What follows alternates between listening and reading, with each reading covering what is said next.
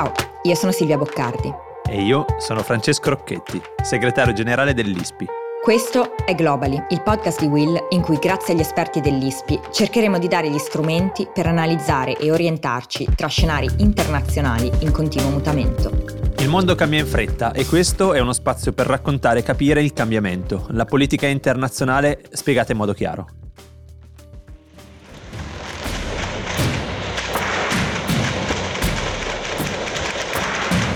Questo è il suono dei proiettili che sono stati sparati sulla folla ad altezza uomo durante le manifestazioni di meno di una settimana fa a Beirut, in Libano. Sei morti, oltre 30 feriti, barricate in fiamme nel più grande scontro a fuoco che il Libano abbia vissuto negli ultimi dieci anni. Le manifestazioni che hanno invaso la città erano state organizzate da Hezbollah per protestare contro Tarek Bitar, il giudice che sta guidando le indagini sull'esplosione di un anno fa nel porto della città e che sta mettendo in crisi il sistema politico, clientelare e corrotto. Per capire meglio cosa sta succedendo oggi abbiamo invitato Lorenzo Trombetta, giornalista ANSA a Beirut e contributor di ISPI.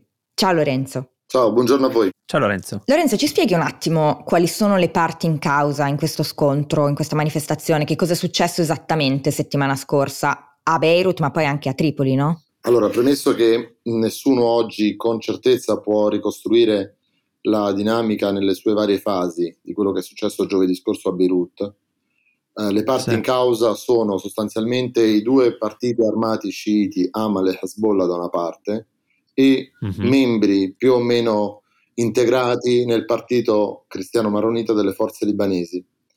Sono quindi sì. due attori che hanno prettamente una dimensione locale, ma per quanto riguarda l'Iran ha anche una dimensione regionale e internazionale, non è soltanto un attore locale.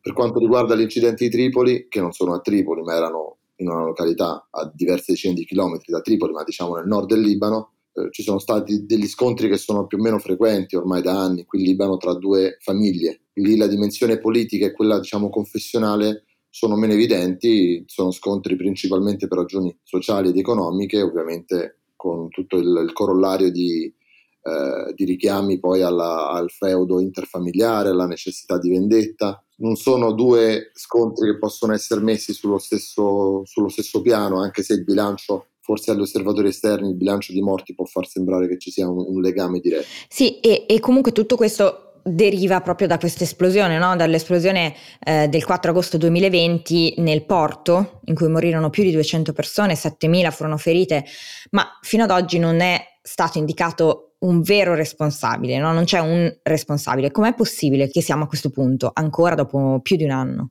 Allora, eh, appunto, la questione dell'esplosione del porto è una questione che sta sullo sfondo ed è usata in maniera anche strumentale dalle varie forze politiche locali e regionali prima di addentrarmi nella questione meramente giudiziaria, che poi conta fino a un certo punto, per spiegare quello che sta succedendo e quello che succede, faccio un passo indietro rispetto alla prima domanda, la dinamica del, di quello che è successo giovedì. Sì. La, la, narrativa ufficiale da parte di Hezbollah è stata di dire noi andiamo a manifestare in maniera pacifica e liberamente di fronte al Palazzo di Giustizia, ci hanno sparato contro, siamo delle, delle, vittime, dei martiri di questa situazione. In realtà le cose sono andate in maniera più articolata. Personalmente mi sono trovato nella piazza eh, mezz'ora prima dell'inizio degli spari ed era evidente che non era diciamo, un sit-in una, una, manifestazione eh, pacifica come magari possiamo immaginarcele in, in Europa o in altri contesti, era una manifestazione ben organizzata in cui i gruppi armati di Amal e di Hezbollah erano già preparati nelle seconde linee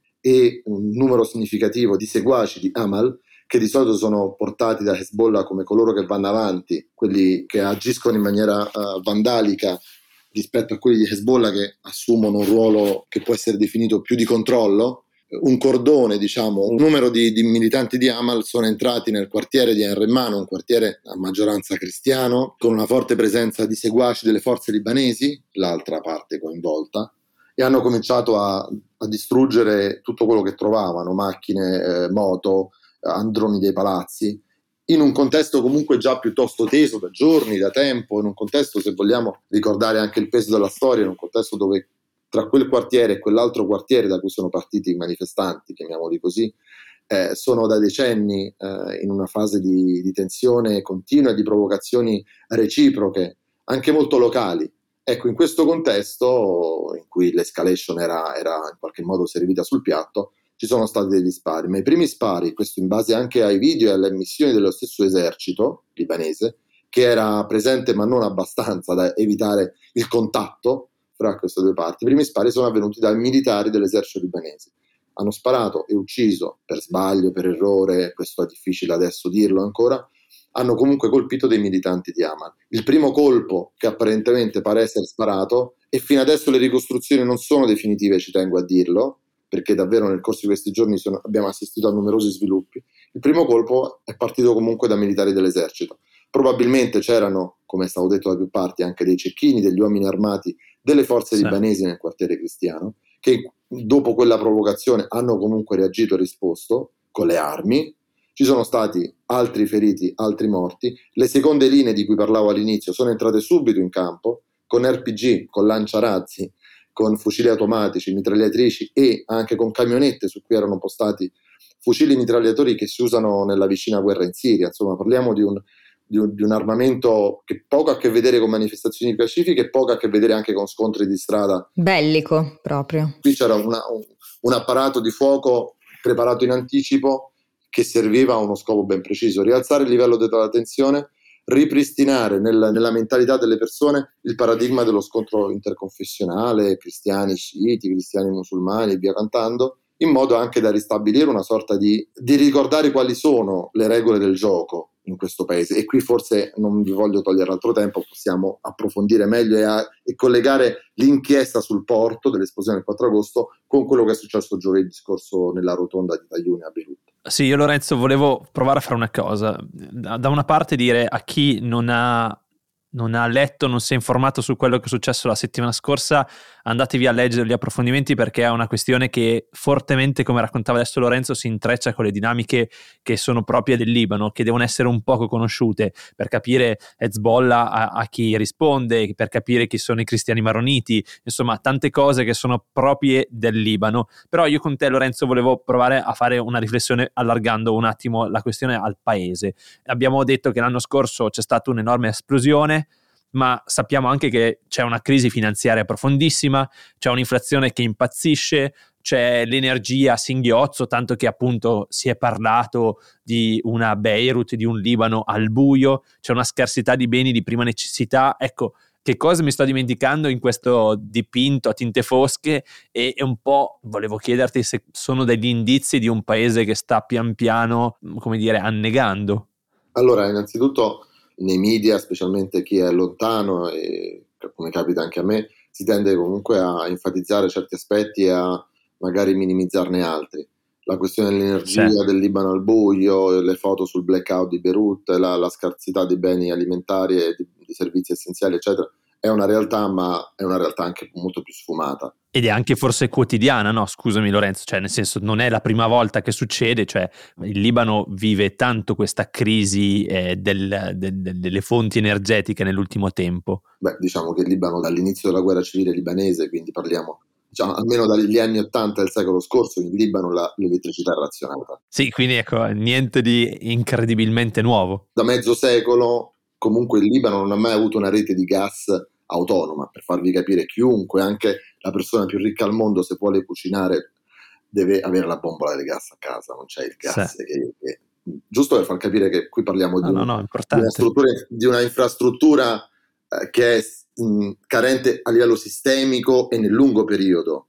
Non è la Svizzera, l'Italia, dove se una centrale elettrica si blocca perché non hanno più il combustibile, una città è al buio improvvisamente la gente si, si stupisce di questo. Ci sono eh, i certo. generatori elettrici che eh, fanno arricchire da decenni tutta una serie di elite politiche al potere, perché i generatori privati so- sostituiscono evidentemente la rete di Stato che è carente da anni, yeah. ovviamente in un contesto di default economico, perché ricordiamo, il Libano nel marzo 2020, quindi un anno e qualche mese fa, ha dichiarato ufficialmente di aver fallito. Il sistema eh, bancario sì. è fallito, la crisi che si era già palesata precedentemente diciamo, ha avuto riconoscimento formale, la lira ha perso più del 90% del suo valore, l'inflazione al 500%, eccetera. Diciamo, gli indicatori, se li leggiamo come se fossimo nella nostra cara vecchia Europa, ci farebbero vedere un paese non si capisce bene come ancora respirino e mangino questi libanesi.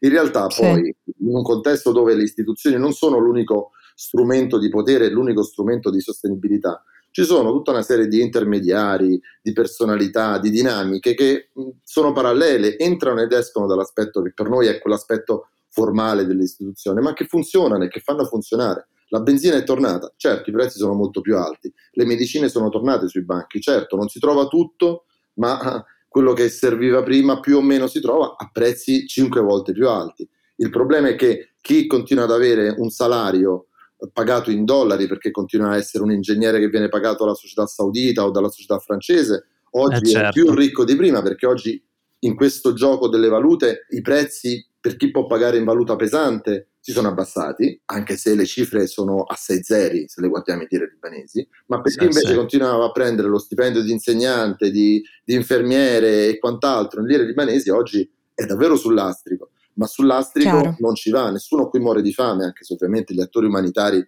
anche per raccogliere fondi ci raccontano che il Libano è sull'orlo della carenza alimentare. No, anche le statistiche lo dicono. Credo che da 30 anni in Libano nessuna persona è morta formalmente di fame. Certo, non si mangia bene, si mangia poco, l'aspettativa di vita si sta riducendo di almeno 10-15 anni, è un paese dove la gente se può scappa piuttosto che rimanere, sì. però un conto è descrivere un paese che sta diventando un buco nero e di cui non sappiamo che farne, un conto è rimboccarci le maniche e pensare quali sono le dinamiche di potere che esulano dalle istituzioni formali a cui noi siamo abituati e cercare di intervenire anche su quelle per capire un po' ma chi oggi gestisce il potere e i soldi perché i soldi continuano ad arrivare e continuano ad essere gestiti da una serie di intermediari di istituzioni e di persone che lavorano sia nelle istituzioni che fuori.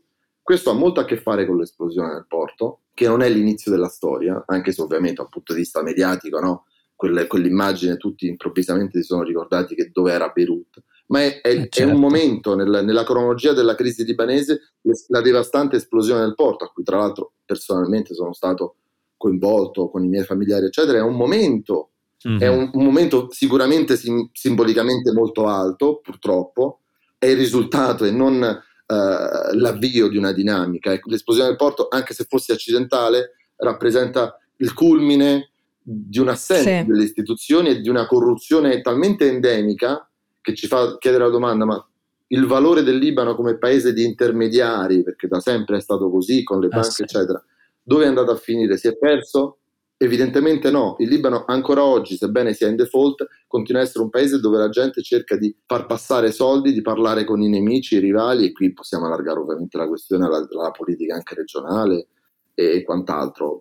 Capisco che è complesso per un lettore che non riesce a informarsi e approfondire, soltanto per mettere il dubbio che eh, la lettura non può essere mh, soltanto appiattita in lacrime e sangue c'è una, eh, sì, una, sì. una richiesta di, di, andare avanti e di adattarsi e anche di arricchirsi nella crisi. Ma allora se posso, prima mi, eh, come dire, mi inerpico in un paragone che tu mi stroncherai eh, subito e poi arriviamo a quella che tu un po', cioè, un po' ingolosito, cioè hai detto sì, eh, guardate, tutto questo è l'apparenza, però dietro ci sono degli attori che su questa crisi in qualche modo ci guadagnano. Eh, però prima di arrivare a questo volevo chiederti se questo paragone ha senso. Io pensavo, dicevo, i problemi economici del Libano sono stati e sono quelli classici, sì, così si può dire, di un'economia emergente che ha un'insostenibilità del debito, un'insolvenza delle banche, un grande deficit pubblico e come spesso accade in queste economie emergenti, nonostante i salvagenti che sono stati buttati, le conseguenze sono abbastanza drammatiche dal punto di vista economico. Il governo, come tu raccontavi, ha fatto default del suo debito nel 2020,